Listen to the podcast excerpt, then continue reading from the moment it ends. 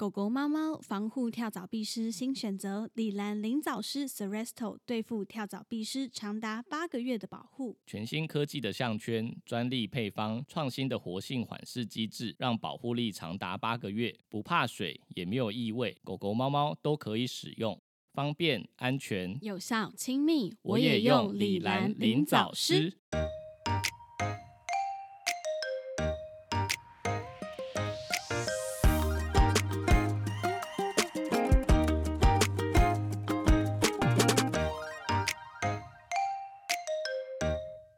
来到 Murmur Vet 兽医碎碎念，我是兽医师马克。我是动物医院柜台小鱼。我们的节目会在每周四的晚间六点更新，为大家带来动物医院的日常生活以及闲聊，提供宠物医疗相关的知识。今天是要先宣布一件事，是？宣对重大宣布，好来讲一下，就是发生了什么事情好了。其实就是最近啊，我不知道，可能我们粉丝人数就是有在上升，你懂吗？就大家开始会想要私讯问我们一些问题。那大部分我觉得我们的粉丝都还蛮好的，就是他们在问问题之前，通常都是自己有做了一些功课，但是这些功课里面可能有一些矛盾的地方，所以他会在就是整理之后再私讯到我们的就是收件夹里面，告诉我们说他在哪个地方找了什么资料，有什么疑虑。那这是比较大部分我们遇到的粉丝，但是近期呢，在一两个礼拜吧。还是这一个月，反正就是我们陆续收收到了一些我们觉得很莫名 其妙的讯息。那好，我先讲一下第一个哈，我们第一个收到的，其实我们上次有发现动嘛，它开头就是凯利兽医什么 blah blah blah 的，我忘记内容是什么了啦。对，他说凯利兽医你好，然后就开始问我问题，这样。对，问问题，然后请问这是怎么了吗之类的。然后我们就想说，到底谁是凯利兽医？而且重点是你是不是进去看他的 IG，然后发现他根本就没有追踪我们？哦，对啊，对啊，他没有追踪我们，这应该不是我们的听众啦。对，那就是反正他，我记得他里面的问题就是在问他动物的状状况什么的嘛，对不对？嗯嗯，对，对啊，所以我就觉得也太莫名了吧。我们那时候发现动是因为觉得很好笑，就是连我们是谁都不知道，然后也这样问。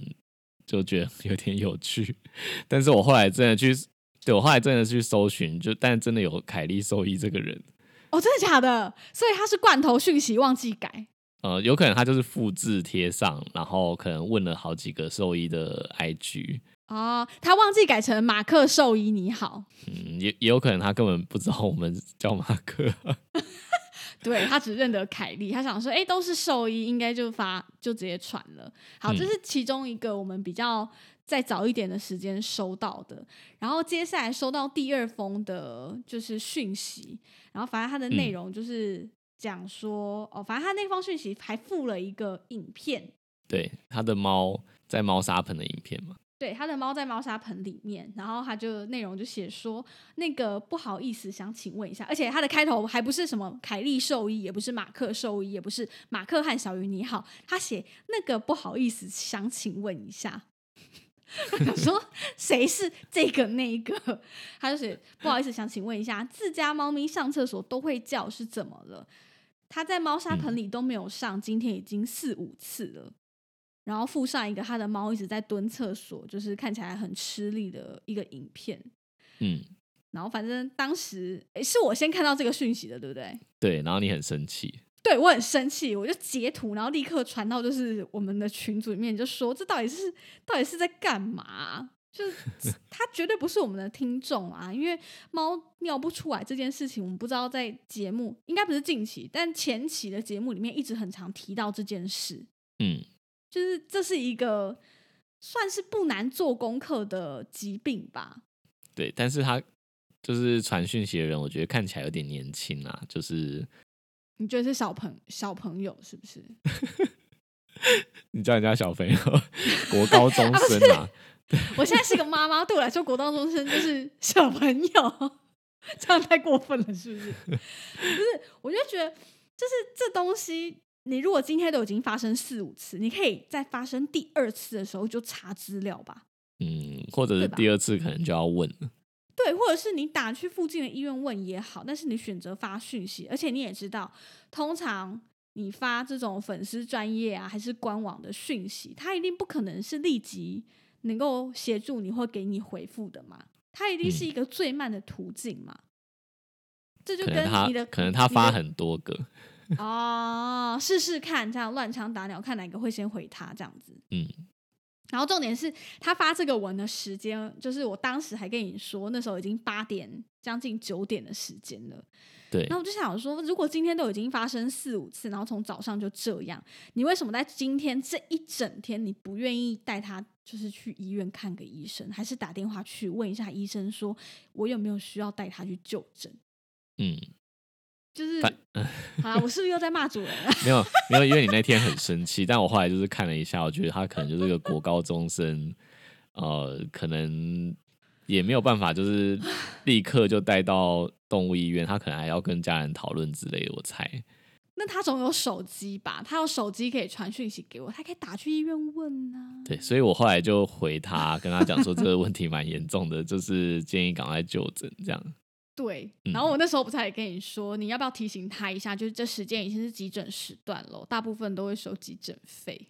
没有、欸，我直接省略掉这个，我根本没有跟他讲急诊的事情，对啊，因为我也不不觉得他现在立刻就会带去看，我觉得他应该还是会等到明天，因为呃如果他真的是国高中生，好，他应该还是要家人带他，或者家人同意，对对对，好吧，也是。好啦，我希望那只猫之后状况是良好的，OK 的。对，嗯反正我觉得就是像这样子的讯息，就会让我觉得你根本就完全没有做功课，然后只是想要随便问一下，看能不能得到一些免费的资讯。这样子我就觉得，对我们来说，我觉得有点不尊重，对吧？你有这种嗯感觉吗？我是我自己是觉得有不被尊重啦，就是怎么样？我我粉丝专业在这是公开的没错，但是我没有必要回复你。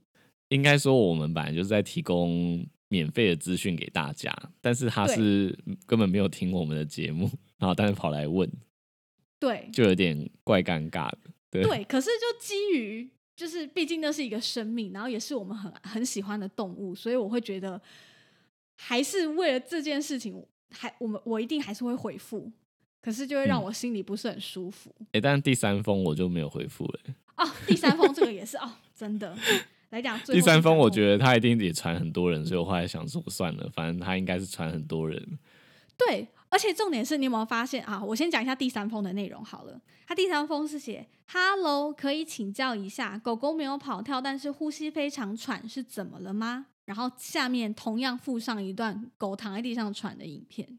嗯，然后这一封我就立刻，你知道，我看到这个立刻截图，然后又传给马克，我说这些人到底是怎样？就是是有什么问题？为什么你都已经觉得他没有跑跳，躺在地上喘？而且重点是我看那个影片，那只狗真的是看起来状况就是明显的不好。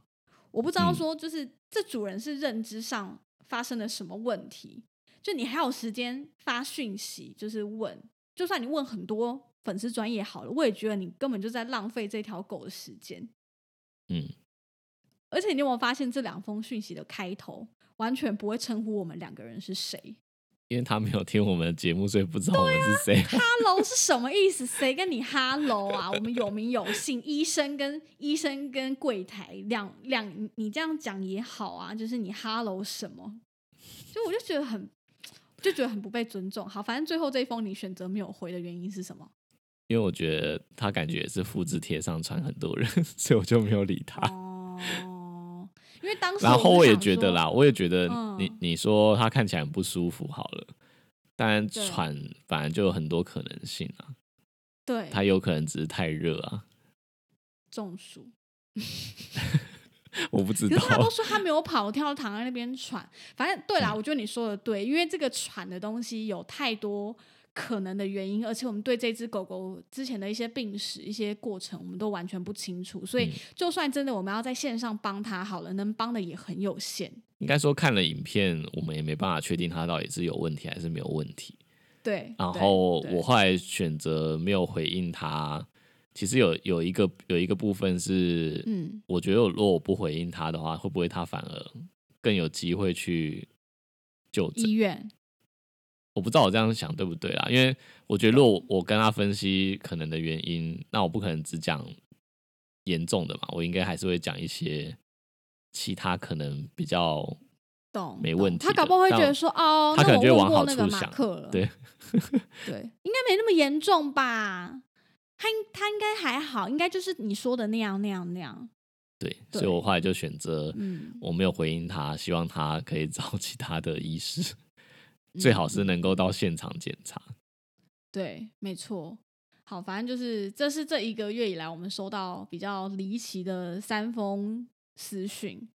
对，嗯所以我们还是想跟就是粉丝说一下，就是假设你的动物是真的已经发生状况了，那你当然还是要尽快的，就是用最快的方式找到能够解决你问题的地方。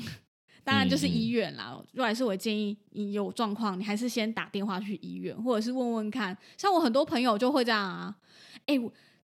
哦，我才我干，我差点讲出我的本名。他说，他说，他说，哎、我那个猫就是现在有什么状况？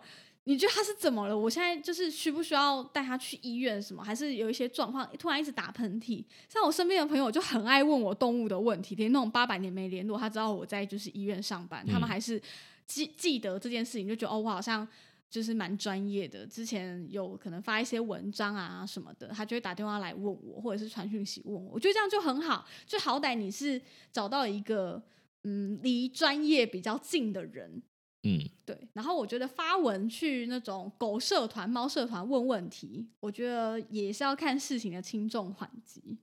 嗯如果今天他都已经表现出极度的不舒服，然后而且已今天已经发生了很多次，你就代表说它不是一个简单的问题吧？我觉得啦，嗯，像今天尿不出来这个，如果你只发生一次，我觉得你去问看看，哎，我是不是需要特别注意什么？我觉得这样可以。但如果说这已经连续四五次，你就代表说这件事情对他来说很不舒服啦，你才会一直观察到四五次都一直这样，那你当然就是得赶快去做专业的一些治疗。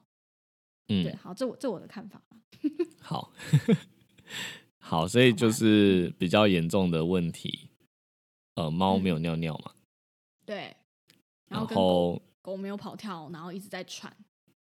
嗯，狗跟猫都一样啊，就是你觉得它呼吸很喘，或者是它没有办法趴下来休息，嗯，或者是黏嗯，膜、呃舌头啊，或者是牙龈看起来颜色很暗沉，或者是很苍嗯白，嗯或者是它嗯瘫软无力，就是你你叫它它也爬不起来，对，呃，或者就是很严癫痫好了好。吗？之前也有人问癫痫的要怎么办，然后就去医院，然后不然怎么办？对啊，不然怎么办？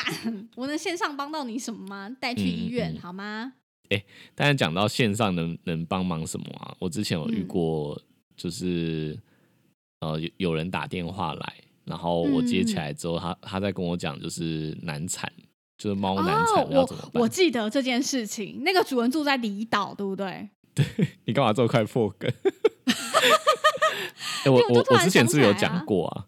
没有这件事，没有你没有在节目上讲过。对，反反正就是那时候我值大夜班，然后我接到这通电话，就跟我讲难产的事，就是他发现他猫就是生了一两个小时生不出来，对，已经生了一两只吧，然后后来后面又又有一只感觉就是卡住，一直生不出来，对，然后就问我怎么办，我就说你要不要就是直接带来医院，因为有需要的话，可能是是需要剖腹产啊之类的。嗯，才能保住嗯。小朋友。然后那个那个人就很委婉的跟我说，但是我们在金门，嗯对对，然后说金门的 医院就是好像只有一两间吧，然后现在也没有开了，所以他不知道怎么办，所以才打电话。对，嗯对，然后我就在辛苦哦，我就在电话里面教他，就是怎么对怎么把把小朋友呃尽量就是没有伤害的拉出来。天哪，哎，这是那个《火神的眼泪》的剧情，哎，感觉就是真的的？我没有看、啊，就是感觉，对，反正就类似，就是感嗯觉远端，然后但是就就是帮助了很多条生命，感觉很有嗯。意义，身负重任的感觉。我。我记得我就是在 FB，就是后来发发这个很离奇的事事情嘛，我就发在我嗯自己的个人页面上，对，然后就就我朋友就是传讯息跟我说，他有在社就是某某个猫社团看到这件事，他他说原来是找，我这样子，他是应该是在猫社团发了一篇感谢文吧，就觉得很谢谢，就是我觉得他可能同帮忙这么多，对，可能是同步也有在问，就是 问其他人怎么办，然后之后可能我也不知道会不会是哦有可能，有可能他可能在猫社。团发文说现在要怎么办，可能生很久生不出来了，然后大家就说你对打电话给就是有二十四小时的医院，这样就刚好打到我对，然后请。医生帮忙你。嗯哎、所以他后来是自己顺利，就是把剩下接生完，是不是？呃，我我我就我就问我那个传讯息给我的朋友说，所以到最后他有、嗯有生成功嘛？他就说他看那篇的实况，最后好像都 OK。哦，嗯那就好。哎、我以我以为你是从头然后到他生完都在通话中，所以不是。他中间有一度就是他先挂掉，因为他先去弄嘛，然然后之后好嗯像我我有点忘记了，就好像也有打电话来跟我讲说，好像好像都出来了，嗯但他还不确定，就他他他哦可能在观察看看。应该他也没有做产检啦，所以他不确定里他不知道几只嘛，然后也不知道现在里面还有没有，对啊，对，哎、所以要跟大家说，假设你的狗狗或猫咪怀孕的话，产检是一件非常重要的事情，不要忽略。嗯，因为这样你才知道到底有几只对啊，或者是会不会太大，会不会它不好生？对，因为很多嗯就是因为现在很多小型犬它是真的生不出来，这个在对产检的时候就可以知道，它的头围就是过大，然后过不去的，这些兽医师都有办法帮你，就是很比较能够嗯有一些专业的建议啦，对好避，免那个但难产的状况发生。但是但是、嗯还有一个很重要的事情，就是私、嗯私人繁殖是违法的。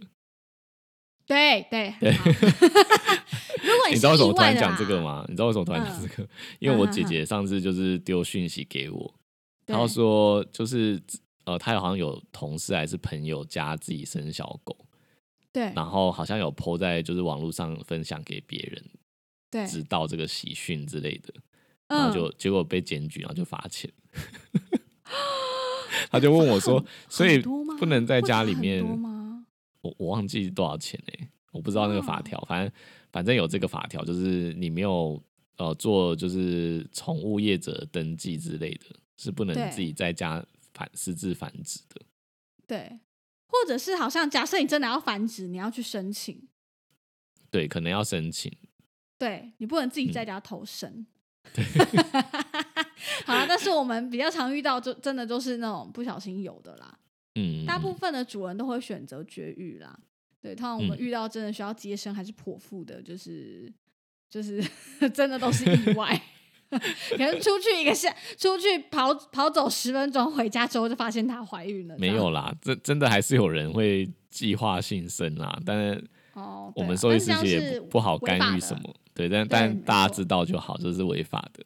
对，好就算你真的做了，但不要太高调，就是还在网络上面跟大家分享，运气错不好就被检举了。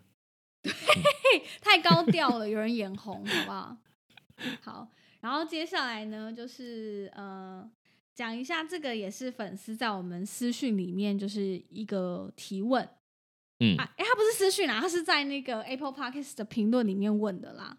对然，后就是说，因为他们家的猫咪经常外呃外出的猫咪，我是不知道是他家的还是外面的猫咪。应该说嗯他不知道说我家的猫经常外出的意思是说他会带它出去玩，还是他的猫是放养的？我不确定是哪一个啦。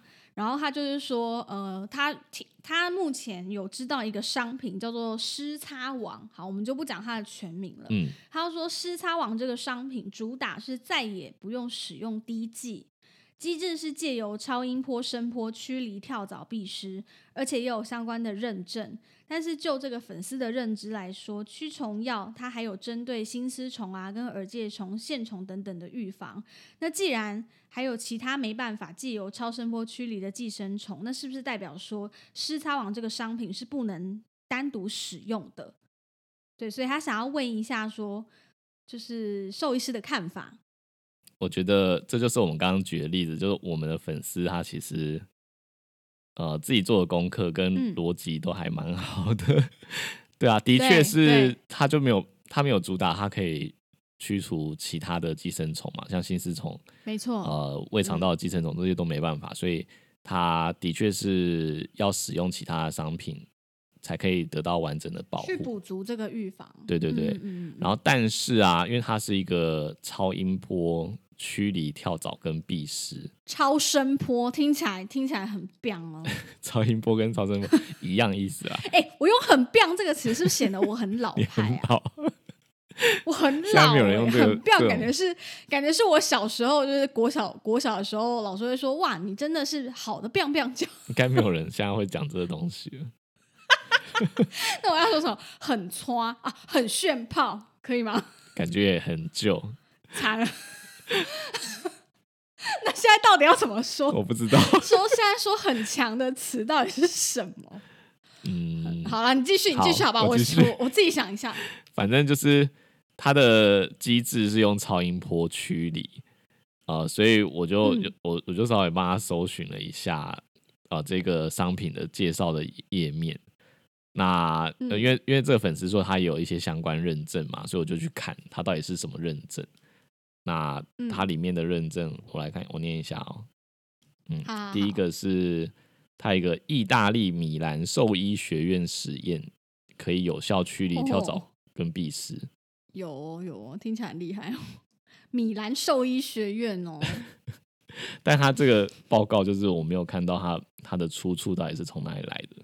它上面有贴有贴有贴有一个标题啦，对，但是它没有那 个就是论文的出处啊，还有呃有一些 paper 它上面是会有一些编号，它都没有。那再来的话，第二篇是说呃 VCA 动物医院实验认证驱驱离率高达百分之九十四。嗯，对那也是呃跟刚刚一样，我不知道它的出处哦，这个好像这个有有些它有附上 paper 还是什么的吗？期刊之类的都没有。嗯，这个也不是，这也不是从期刊出来的。那他只有讲嗯说，VCA 动物医院是美国最大的连锁动物医院，就这样子而已。然后里面就是写他怎么做这个实验，这样。嗯，连锁医院联合推荐这样。呃，对。然后在第三个，他是写欧盟认证毛孩可安心使用，然后就有一张可能像是一个产品的认证标章之类的。保证书，因为他这边是哦。对有点像保证嗯。保证书的东西。嗯嗯嗯嗯嗯，懂。对，所以就这样。对，就这样子。对，呃，反正就这三个报告啦，我觉得就是对我来说，它的可信度都不是那么高，因为它不是被发表嗯嗯嗯在什么期刊啊，或者是呃，对，很学术性的，对对对，没有正式的嗯嗯 paper，、嗯所以它只能当做一个参考或者是噱头，我觉得可信性没有很高。嗯，对，所以我后来就去查到底。呃，跳蚤跟蜱虱他们能够接收到嗯的超音波频率到底是如何？对，因为超音波哎、，你很用，你很 用心哎、就是还为了这个去查跳蚤跟 等一下等下，我我还没讲完，我还没讲完，反正就是超音波驱离。呃，首先就有两个要件嘛，它的原理就是，首先你要能够接收到这个频率，你才听得到这对个声音。然后第二个要点就是，你听得到之外，这个声音还要让你感觉不舒服，你才会离开。对，你要觉得它很吵，对，要觉得它很吵，然后不舒服，对，对，这样才会有嗯效果嘛。所以我就去查到底昆虫，呃，例如说跳蚤跟蜱虱，它的呃能够接收到的频率到底是多高，嗯嗯，才才才会听得到。那有看到一篇 paper 是呃美国的昆虫协会的年刊，然后里面有一嗯篇就是写跳蚤它可以接收到声音范围频率的范围大概是在呃十万到一百万嗯 Hz、赫兹，，range 会不会太大？对，就是 一百 K，十到一它是一百是怎样？一百 K Hz 到一千 K Hz，、啊哈，所以是从十万到一百万。对对然后我就想说，我查到这个频率了，所以我要去看，那它这个产品到底是多少？然后我发现他根本就没有写它的频率是多少，害我在那边浪费时间。做完功课之后想说，嗯，我来看一下这个是实际有效的呢。对，为了要展现你的专业，回答粉丝的问题，然后发现它里面根本就没有写，他没有写它的超音波频率是多少啊。然后但但我后来又再去查，就是到底 好荒谬。到底有没有，因为因为是商品页面没有写嘛，所以我就去查，嗯就是有没有人就是试用啊，或者开箱，然后就看到有有一篇就是部落格的人就是开箱，他有写到他他写四万四万赫兹，就是四十 K Hz，可以干扰到他们。就是嗯这，但是那是叶配的人写的。四十，所以它上面叶四十 K 的话就是40四万啊。那这样子的话，跟那个昆虫协、哦协会的年刊，啊，这样连十万都对啊对啊，所以就根本不到啊，所以他就根本接受不到，所以就不哦可能让他有讨厌的感觉。好，嗯，这样我懂了。所以就是商品页面 没有，然后叶配的人说他是他是四万，他是四，可是嗯好像也对事情没有什么帮助哦。嗯就是他写了四，然后跟我们实际查出来的资料的的那个数字也没有任何对，所以我查到跳蚤的后来就就懒得再查必失了。那另外就是也有一些其他 paper 有有写到说，哦，超音波的驱虫器其实对跳蚤跟壁虱没有什么差，就是没有什么帮助。再来就是哦也有一个论文是在写，呃，猫的猫藻的卵幼虫跟发育，就是被暴露在超音波底下有没有影响？那也是没有影响，它产卵量、哦幼虫的发育时间嗯跟就是结蛹的数量都没有差。懂，所以其实没有什么太大的帮助。对对对，所以就是查完之后发现，嗯，确定是没有用的。哎、那我觉得就是那这样子就不要带这个什么丝叉王，带我们叶配的这个灵藻师还比较好啊。但我觉得他们可能就是，呃，因为因为因为这种超音波，它就会主张它天然，然后完全没有什么伤害嘛，不会伤身体，不会有什么东西是代谢不了的。嗯，但也没有效。嗯，对。所以就是好嘛，我我这样就建议我们这个粉丝，第一个就是可以的话，就尽量减少猫咪外出，嗯就困住它，好吗？就不要让它外出。然后再来的话，就是不然你就换成灵藻石嘛，就是它是有 paper，然后有研究证实它是有效驱离这些这些小昆虫。嗯嗯嗯，然后再来的话，就是用滴剂喽。对，对，因为第一季就是你就是也也就是可以达到比较完整的一个效果嘛。嗯对你讯息里面也写的蛮清楚的，代表你知道这件事情。然后超音波驱离这件事情，我想到一个我觉得蛮有趣的事。就我刚刚不是嗯讲说，你又要离题了，是不是？对我要离题了，就是我刚刚不是有讲说超音波的原理是要让你听得到，然后再就是对让你感觉这声音很讨厌。然后，然后我想到我之前就是跟奶茶有一次去日本，我们那时候住嗯。新宿，嗯，那那时候有一个饭店叫做哥吉拉饭店，哦，我知道，我知道，我知道，外面有一只很大只哥吉拉，那个不对对对，就在它那个嗯。算是它那也不算顶楼啊，就它有一个很像露台的地方，我忘记它是几楼，有一个露台的地方，里面有一只哥吉拉，然后超巨对，然后从底下看就会看到一一只超大的头在那边，嗯嗯嗯，嗯，然后住在这个饭店，他可以跟那个哥吉拉拍照这样。住在饭店里才可以跟他拍照哦。哦，对啊，因为你平常没事不能跑到那个地方去啊哦，对啊对啊哦所以想说我站在楼下拍不行哦，可以啊，可以可以，但你没办法好，那我懂了，是要到他身边，对对，对得住在里面。对对对，那那时候我们发现有一个很奇妙的现象，就是我们要进那个饭店的门口的时候，呃，嗯就是我们一直听到一个很奇怪的电流声，就是那种嘤嘤嘤的声音。滋这样子。对，就是反正有一个细细的嘤嘤的声音，等一下，这是等下，这是鬼故事吗？不是鬼故事啊，啊、我很害怕哎、哎、你要讲鬼故事，你要先讲呢、这不是鬼故事。啊，好好好，而且那个一开始发现那个奇怪声音的人是奶茶，就他先听到，嗯他先跟我讲，他就说，就是每次在那边经过的时候就觉得很不舒服。听起来很可怕。好，然后然后他跟我讲之后，我才就是比较专注去听，然后才发现，哎、真的有。对，然后我就觉得很奇怪，为什么就是会有这么大的电流声？对，然后我后来就、嗯就某一天就很无聊，就去查到底为什么会有这种奇怪的声音，然后想说看有没有人跟我一样，跟我们一样，就是有发现这件事。住那个饭店，然后觉得有一个声音不太舒服。对对对，因为他就走在一楼那个大厅的外面，那那边有一个很像商哦店街，就是卖吃的地方，就那个地方有而已。那对对对，我们就查一下，发现也有其他旅客，就是跟我们一样有有一样的经验。那就看到有、哦有社团在讨论，就有人在讲说，呃，那个嗯就有有一个有一个网友就说那个是驱离老鼠的。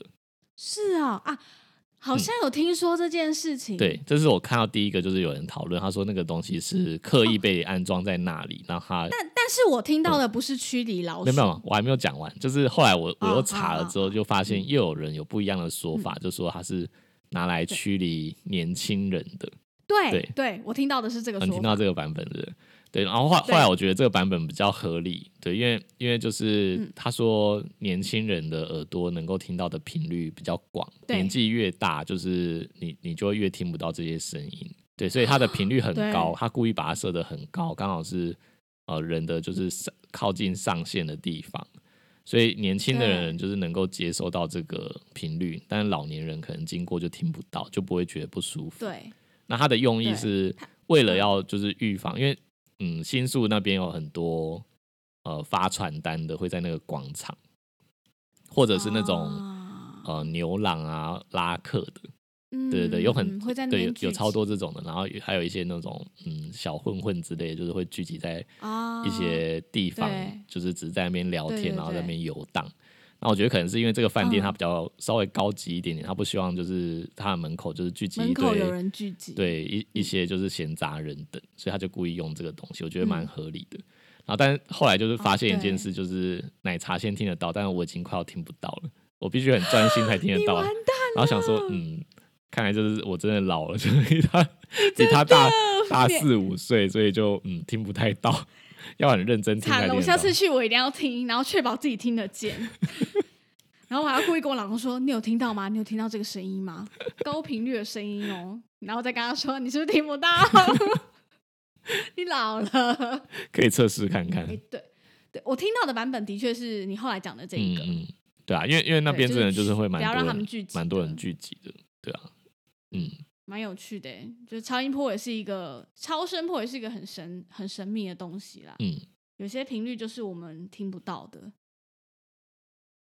好，那我那我也想要就是补充一下，其实像粉丝还蛮大部分啊，我们的粉丝都是会在私讯这边，IG 的私讯留言，或者是就是问我们问题，大概八成吧。也对，大概八成会在 IG，但是有两成的主人或者是粉丝，他们会在 Apple Podcast 的评论，然后做留言这样子。嗯，那其实我们也都看得到，他只是因为我们没办法回复，所以但是你们留的留言我们都确定都有看到。然后像我们这边就有一个粉丝，应该是我们的忠实粉丝吧，叫做卡卡、啊。对他很常会更新他的评论。对 他他一直他他很认真哦，他会一直修改他的那个评论哦，就是嗯听到一集新的，觉得有什么要分享，他就会在修改，所以真的是我们的忠实粉丝这样。然后他在这一集，呃，上一集高阶氏族的那一集里面，他就立刻又改了他的评论，他就写说高阶兽医助理、高阶兽医师，好好笑。真高阶狗狗好幸福，下辈子投胎也想被爱心有钱人养。然后我看到他他的标题是写“真高阶四主”，对，有听节目的才是高阶四主。嗯，OK，这样你们都就是有听进去，那就是高阶四主没错。好，那除了卡卡啊之外，我们还有一个呃主人，也是他这次是分享在我们的 IG 私讯，那也是给了我们一些蛮棒的反馈，然后想说分享出来给其他粉丝听听看。嗯，那他其实他内容是写说，嗨，马克医师和小鱼听了这一集节目，自我反省了一下，我大概是属于中低阶的四主，还要继续朝加油高阶迈进。然后还想回应一下，养猫十几年，一直以来我都认可希尔斯和皇家饲料，因为我觉得他们有实验室，足够多的研究资源和能力，做出来的饲料怎么可能会太差？况且我家两只老猫咪从小吃皇家，至今十四十五岁了，每天开开心心的，没什么大毛病。只是每每在网络上看到网友一面倒的批评皇家，我也慢慢的被洗脑了。很谢谢你们做出的平衡报道，让皇家有机会出来说明，让我们有机会用不同的角度看事情。嗯，好，那呃，这是他的反馈啦。那我觉得做了上次那一集皇家的合作之后，我才知道哦，原来我们这一集对事主是真的有帮助的。嗯这是我个人的心得。其实我收到这个讯息，我很开心，我真的觉得原来我们的节目真的会有影响力，然后能够让主人有一些新的看法。对，其实我蛮开心的，我觉得嗯我做这个东西是真的有成功的。对，对，啊我有回他嘛对对对，我回他说，就是我觉得食物真的没有什么绝对好或不好的，都各有优缺点。那没错，就算是人类的营养学，其实也是日新月异，常常都会有一些新的假说，没有多久可能又被推翻掉。对，然后、嗯嗯嗯呃，因为个体差异其实也都会影响，所以他都只能用统计的方式去看，呃，这样的饮食是不是真的好的。嗯嗯嗯，对，所以就是没有绝对好或不好。对，所以我们可能要常常用不同的角度去看。嗯对，而且我们也不会说，就是哦，因为的确我们就是接了皇家的合作，接了皇家的业配，可是我们不会一昧的推说，就是那你就吃皇家饲料，那你就买皇家饲料就好，因为这这不是我们节目的主旨。对啊，大部分在门诊上面，就是有主人问我说：“那我的狗或猫到底要吃什么比较好？呃，饲料就一定好吗？或者是说，呃，鲜食罐头就一定好吗？”我都会跟他们讲说，就是不同的时期跟呃不同的状况下，就是可以选择不一样的东西。对，对没错，嗯，所以没有一定的好与不好。对好，嗯，然后很谢谢，很谢谢，就是这个粉丝给我们的回馈，这样子，嗯，对，让我们觉得很开心。对我就个我个人很开心呐、对我觉得很有帮助到大家，我觉得很棒。嗯嗯好，然后接下来的话，还想跟大家分享一下，就是也是粉丝的问题。哎，这期好像都是主要是粉丝的一些疑问吼，嗯，对，因为刚好这礼拜我们收集到比较多几个值得拿出来跟大家分析讨论的。嗯好，粉丝的提问内容是说，从五月底开始，狗狗的泪沟痕变得很深，眼睛分泌物变多，眼白目前也没有变红，分泌物也没有出现就是黄色或绿色不正常的东西。那它平均大概两个小时用卫生纸沾食盐水擦过一次，或者是在看到有眼泪或者是眼屎的时候，就帮助狗狗擦掉。那在就是皱褶处的地方也有翻开来做擦拭、擦干，因为它养的是一只发豆啊，嗯对所以也有帮忙它按摩鼻泪管。那他去看过医师，医师判断是因为幼犬大概对饲料过敏的几率比较大，嗯通常八周之后会从体内排出，一直都喂食鸡肉口味的饲料。那最近开始想换成鲑鱼的，所以也想问马克医师，如果换成鲑鱼，泪沟痕还是没有改善，大概吃多久可以再换成其他口味的饲料呢？嗯，我觉得第第一个问题。好，呃，我觉得啦，就是扁脸的小朋友，就是在眼睛方面真的要花蛮多心思的，像发豆啊、嗯八哥，嗯嗯。嗯然后猫的话就是像嗯。波斯啊、扁脸的波斯、加菲猫，它们的皱褶处就是真的都还蛮容易。呃，卡很多分泌物或者是一些发皮肤发炎的问题，对，但是对，哦，我们在 EP 四四好像有讲到说，就是他们的泪痕有时候是因为结构上的问题，它可能鼻泪管变得比较狭窄，所以呃、嗯。那些泪液没有办法顺着鼻泪管进到鼻腔去，它就溢出来了，就就是沿着只只只能一直流眼对泪，沿着就是刚好脸部那个皱褶，然后就是卡卡着海海水倒灌的概念嘛？有一点像。哦，那这样所以如果像这个主人他就是叙述，他说眼白的地方看起来没有红，这的确是我们有可能会去判断他有没有发炎，是不是结嗯膜炎啊？啊、结膜在发炎的关系，所以才造成这些分泌物特别多，这是一个判断的依据。然后分泌物有没有绿色跟黄色，这也是一个判断的依据。对，所以从他的叙述，我觉得嗯看起来不像是眼睛发炎。那我就会而且我觉得这主人也很强哎、他直接写出来就是分泌物也没有黄色或绿色，直接帮我们排除掉就是有没有感染的疑虑。对，所以就就他的叙述，我会比较推测结构的问题可能还是比较大。对，但是如果说最保险的话，嗯嗯嗯嗯呃，我觉得找眼科的医师做一下检查，会是嗯最、最好的。对对对。那嗯既然我刚刚讲说不是发炎，所以我觉得过敏的可能性就不高了。那换、换嗯食的话，可以测试看看，我觉得是无所谓，但就是要稍微注意一下，换的太频繁的话，可能胃肠道不适应，可能会产生新的胃肠道的问题。对所以大概要多久的时间嗯才能够再换？其实呃，他这边写说，那个医师建议他说，八周后就会从体内排出嘛。这个这个意思应该是说，呃，应该说那个医师应该想要讲的是说，呃，他吃这个饲料他会过敏啊，那过敏一旦发生之后，嗯他会持续八周以上，两三个月。这这个这个 这个观念是正确的啊，就是、呃、你要测试的话，的确时间要够长。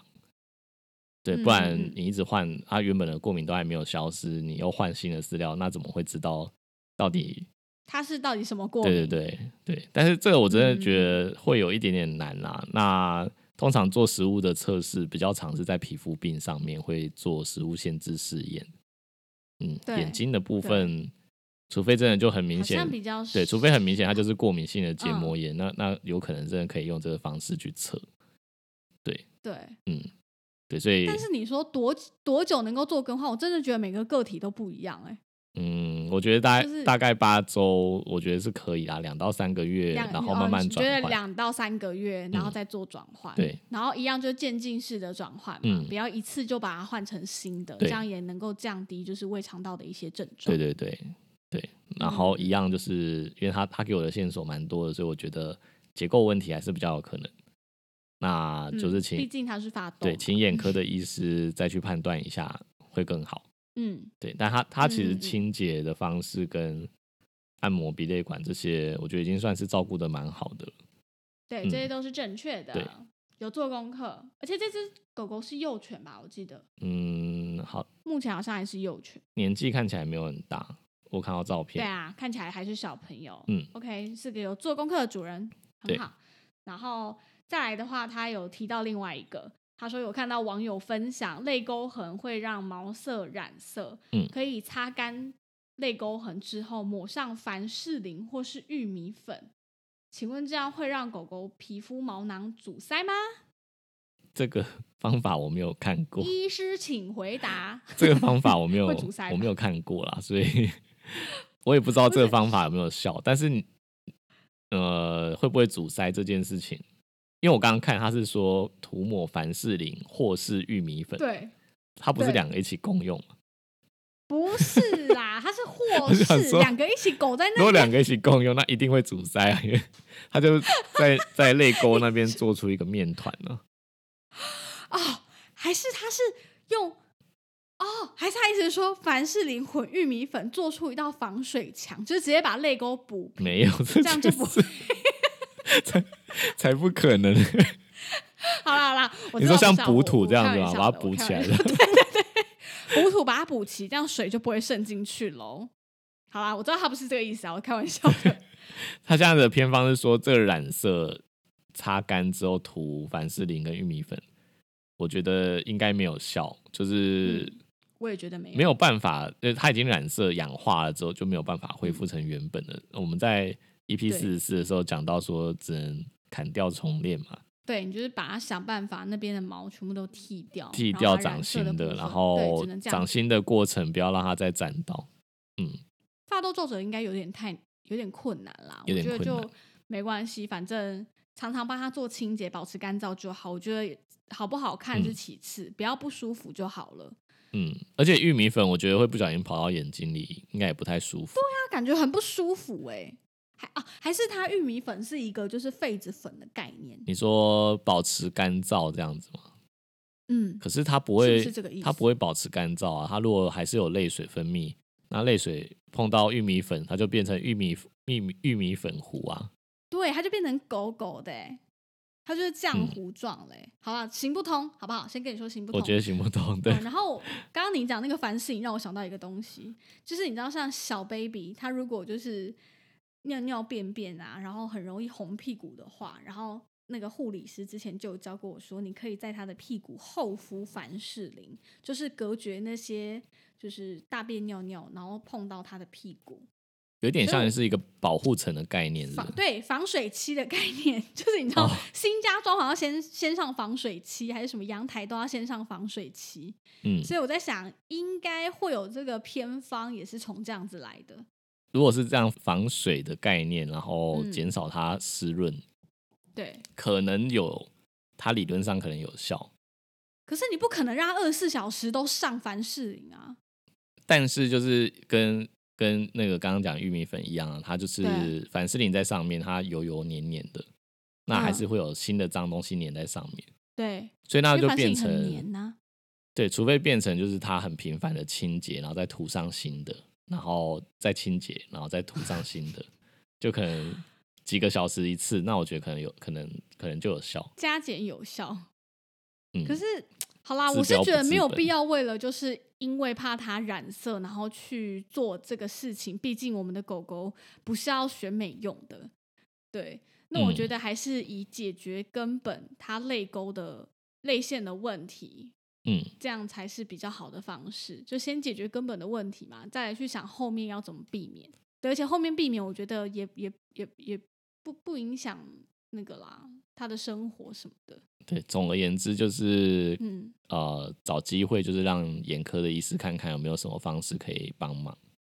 嗯，是的，嗯是的，没错，没错。对啊，因为有有些扁脸的狗狗，甚至有时候它是可以做一些整形的手术去帮忙的。嗯嗯嗯嗯如果真的太严重，然后严重到影响到他的生活的话，是有这样子的手术可以去帮助他们的。嗯嗯嗯，好，嗯，好这个粉丝好像还有其他的问题，但因为时间的问题，我们可能就把它拆到下一次。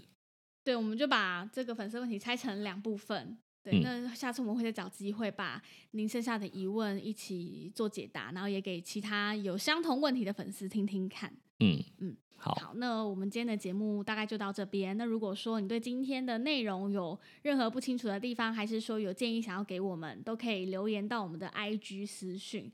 然后我们已嗯经很久没有就是跟粉丝说，记得到 Apple Podcast 给我们五颗星的评论了。对，这大概只有在我们前十集一直在重复这件事情，已经很久没有讲了。嗯，然后我发现，嗯，那边流动最近有点冷冷漠，你懂吗？就是感觉有点对，就变少，然后评论就是评分呐、也慢慢的一直增加的很缓慢。嗯好，那这边也拜托求求大家帮我们到 Apple Podcast 给一下就是评嗯评论跟评分。对吧？对，也很谢谢大家就是这么热情的，就是一直提供我们新的题材。对，而且我们的 IG 粉丝嗯终于破千了。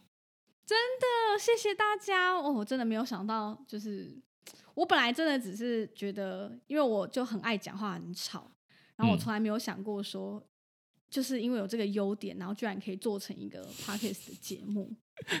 对，起头其实没有想到说这个东西已经超乎我预期的好了。嗯，对，我而且我们即将要一年这、对我们即将要一年了，我觉得天哪，是到八月吗太快了吧？是呃，我们第一集好像是九，我记得是八月初，还是八月中忘记了，好，反正就快要一年了。所以我们一年有要办什么活动吗？